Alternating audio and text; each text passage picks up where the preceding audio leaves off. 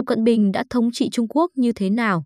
Phần 1 Nguồn Richard McGregor, Foreign Affairs, tháng 9 tháng 10 2019 Biên dịch Đỗ Đặng Nhật Huy.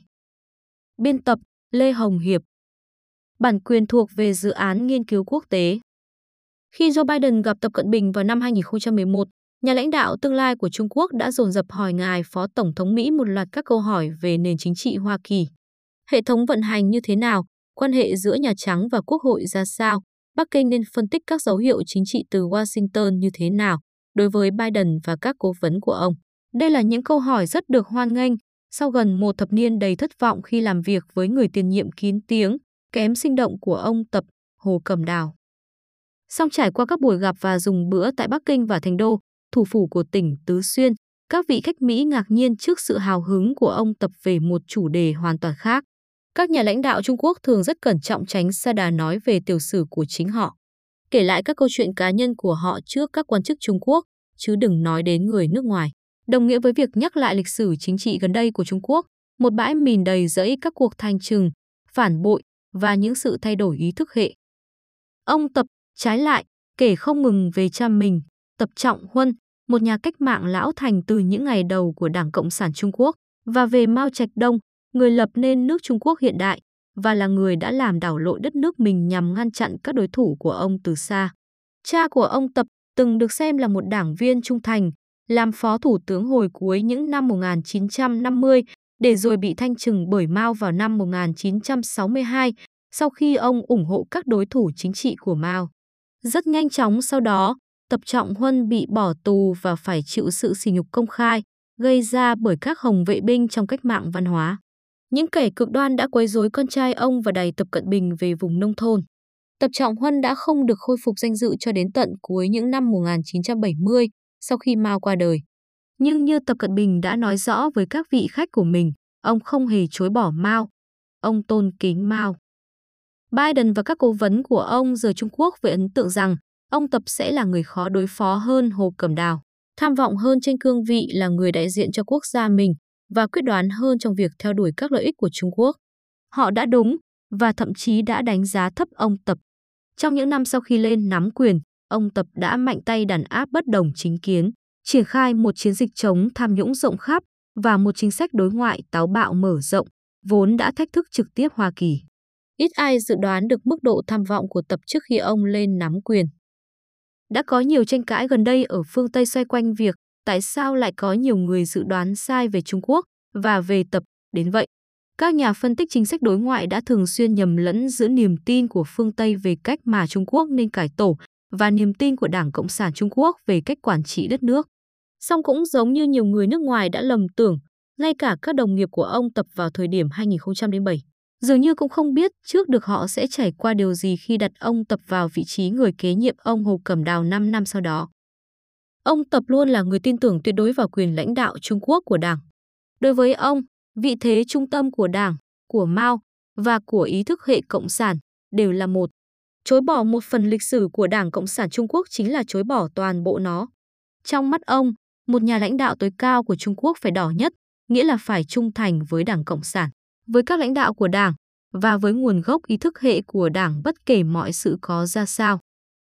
Vào thời điểm nên lắm quyền, ông Tập dường như có một nỗi sợ sâu sắc rằng các trụ cột chống đỡ cho sự nắm quyền của Đảng, quân đội, các doanh nghiệp nhà nước, hệ thống an ninh và bộ máy tuyên truyền đang vỡ vụn và đầy tham nhũng. Vì vậy ông tiến hành một chiến dịch giải cứu. Ông sẽ là người đỏ nhất trong thế hệ lãnh đạo của mình. Và ông mong đợi tất cả đảng viên noi theo ông. Sinh ra đã đỏ. Những năm đầu đời của ông tập thể hiện cả những đặc quyền mà gia đình các nhà lãnh đạo cấp cao có được, lẫn những hiểm nguy mà họ phải đối mặt khi ngọn gió chính trị đổi chiều. Ông tập khi còn là một cậu bé theo học tại một ngôi trường ưu tú ở Bắc Kinh và thường đến thăm cha mình ở Trung Nam Hải. Tổ hợp rộng lớn ngay cạnh Tử Cấm Thành, nơi sống và làm việc của các lãnh đạo hàng đầu. Khi Mao bắt đầu tiến hành cuộc cách mạng văn hóa vào giữa thập niên 1960, thế giới của chàng thiếu niên tập bị đảo lộn hoàn toàn. Ông bị bắt giữ bởi Hồng vệ binh và bị buộc phải thực hiện một thủ tục nhằm đấu tố chính cha mình. Khi được đưa về vùng nông thôn cùng những tinh hoa thành thị khác, chàng thanh niên 17 tuổi Tập Cận Bình đã phải vật lộn với điều kiện khắc nghiệt. Khoảng thời gian ở Lương Gia Hà, ngôi làng nghèo khó ở Tây Bắc Trung Quốc, khiến ông sợ hãi, nhưng đồng thời cũng chuẩn bị ông cho những sóng gió phía trước. Những người có trải nghiệm hạn chế về quyền lực hoặc ở cách xa nó thường cho rằng những điều này là bí ẩn và mới lạ, ông Tập nói trong một bài phỏng vấn hồi năm 2000. Nhưng tôi nhìn vượt qua những thứ bề ngoài, quyền lực, những bó hoa, vinh quang và những chảng pháo tay. Tôi chứng kiến những trại tạm giam và sự đổi trắng thay đen trong bản chất con người. Điều này giúp tôi hiểu chính trị ở một mức độ sâu sắc hơn. Ông Tập chỉ được kết nạp làm đảng viên chính thức vào năm 1974. Sau một khi đã vào đảng, ông bắt đầu leo lên đỉnh một cách chắc chắn. Ngày nay, chỉ có những sinh viên xuất sắc nhất, ưu tú nhất của Trung Quốc mới có thể theo học tại Đại học Thanh Hoa danh giá ở Bắc Kinh. Song ông Tập đã được nhận vào đây năm 1975 trong thành phần công nông binh trước khi ngôi trường này trở lại với các kỳ thi tuyển sinh chính thức. Nhiều trí thức Trung Quốc đến nay vẫn còn nhìn nhận ông Tập là ít học. Sau khi tốt nghiệp, ông khoác lên mình bộ quân phục và làm trợ lý cho một trong những đồng chí thân tín nhất của cha ông. Tướng Cảnh Biểu, tại văn phòng quân ủy Trung ương, một trải nghiệm mang lại cho ông mối quan hệ vô cùng quan trọng với giới quân đội. Ông tập đi trên một con đường sự nghiệp điển hình của một công chức triển vọng. Sau khi rời văn phòng quân ủy, ông làm phó bí thư ở Hà Bắc, gần Bắc Kinh, và ở Phúc Kiến, ngay trên bờ biển đối diện Đài Loan, cuối cùng trở thành chủ tịch của tỉnh này vào năm 2000. Năm 2002, ông tập trở thành chủ tịch rồi bí thư của Chiết Giang, một tỉnh gần Thượng Hải. Phúc Kiến và Chiết Giang nổi bật ở Trung Quốc như là hai pháo đài của khu vực tư nhân đang lên. Phúc Kiến là một cổng tiếp đón quan trọng các nhà đầu tư từ Đài Loan cách đó chỉ một eo biển. Chiết Giang là nơi đóng trụ sở một loạt các công ty tư nhân thành công của Trung Quốc, bao gồm gã khổng lồ thương mại điện tử Alibaba và nhà sản xuất ô tô Geely. Khi ông Tập trở thành lãnh tụ tối cao của Trung Quốc vào năm 2012, truyền thông phương Tây bám vào kinh nghiệm của ông ở hai tỉnh này để dự đoán về sự tôn trọng của ông Tập dành cho kinh tế thị trường. Bloomberg News dẫn lời Lỗ Quan Cầu, một doanh nhân sở hữu và vận hành tập đoàn Vạn Hướng, công ty sản xuất linh kiện ô tô, cho rằng ông Tập thấm nhuần tinh thần tư bản chiết giang. Khi ông Tập trở thành tổng bí thư, ông sẽ càng trở nên cởi mở hơn và dành nhiều sự chú ý hơn cho các doanh nghiệp tư nhân và sinh kế của người dân, ông Lỗ nói. Sau nghiên cứu kỹ lưỡng các bài phát biểu và bài viết của ông Tập trong thời gian ở Phúc Kiến và Chiết Giang, ta thấy một người trung thành tuyệt đối với triết lý chính thống của Đảng. Ông Tập luôn nói về sự phát triển cân bằng giữa kinh tế tư nhân và nhà nước.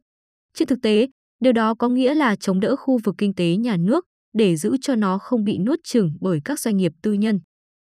Phải đến đầu năm 2007, khi các lãnh đạo đảng đột nhiên chuyển ông Tập sang làm bí thư Thượng Hải, thành phố quan trọng thứ hai của Trung Quốc, thì ông Tập mới nổi lên như là người kế vị tiềm năng của Hồ Cẩm Đào. Theo truyền thống, Đại hội Đảng vào cuối năm 2007 sẽ chọn một người để thay ông Hồ 5 năm sau đó, khi ông này nghỉ hưu sau hai nhiệm kỳ làm chủ tịch nước. Ông Tập xuất hiện như một ứng viên thỏa hiệp. Các đối thủ chính của ông, Lý Khắc Cường và Lý Nguyên Triều, đều xuất thân từ đoàn thanh niên cộng sản, giống như ông Hồ. Đối với các nhà lãnh đạo lão thành của Đảng, ý tưởng có thêm một người nữa từ đoàn thanh niên lên nắm quyền lãnh đạo trong suốt một thập niên tới là không thể chấp nhận được bởi điều này sẽ làm gia tăng quyền lực của một phe nhóm riêng lẻ, trong khi hạn chế ảnh hưởng của các nhóm còn lại. Ông tập có rất nhiều lợi thế. Ông là một công chức dày dặn, có thể chấp nhận được trong mắt của các nhóm chủ đạo, các gia đình chính trị và các bậc lão thành của đảng. Ông có một lý lịch đảng hoàn hảo không chỉ dừng lại ở vị thế của cha ông. Ông vượt qua cuộc cách mạng văn hóa an toàn về mặt chính trị, cha ông được khôi phục danh dự và không bị vết nhơ nào trên hồ sơ của mình. Ông không dính dáng gì đến cuộc đàn áp dã man bằng quân đội ở quảng trường Thiên An Muôn hồi năm 1989. Ông không liên quan đến các hoạt động tham nhũng, dù ông làm chủ tịch tỉnh Phúc Kiến hồi những năm 1990, thời điểm mà một loạt các lãnh đạo tỉnh này dính vào một vụ lừa đảo tỷ đô.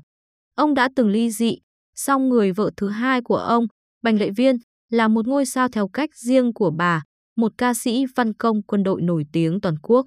Ông tập thể hiện mình đầy tự tin, và nói chuyện rõ ràng trong các hoàn cảnh đời thường, không bị nhiễm các ngôn từ ngột ngạt thường thấy trong cách nói chuyện của các quan chức. Quan trọng nhất, có lẽ là vì các vị lão thành đảng cho rằng họ có thể kiểm soát được ông. Theo một báo cáo của Reuters, họ quyết định chọn ông Tập vì cho rằng ông dễ uốn nắn và thiếu một cơ sở quyền lực hậu thuẫn. Trên cương vị lãnh đạo chuẩn bị kế nhiệm, ông Tập dường như đã nhận được chấp thuận cho tái tập trung quyền lực ở Bắc Kinh. Sau một giai đoạn quyền lực bị phân tán về các lãnh địa xa xôi, bỏ mặc cho tham nhũng và thân hữu hoành hành. Song nếu đây là sứ mệnh thở ban đầu của ông Tập, ông đã hoàn thành quá mức sứ mệnh ấy. Không có dấu hiệu nào hồi năm 2007 cho thấy rằng các nhà lãnh đạo đảng cố tình lựa chọn một người cứng rắn để đưa đất nước vào vòng trật tự. Một ứng viên thỏa hiệp cuối cùng lại trở thành nhà lãnh đạo ít thỏa hiệp nhất. Còn tiếp một phần.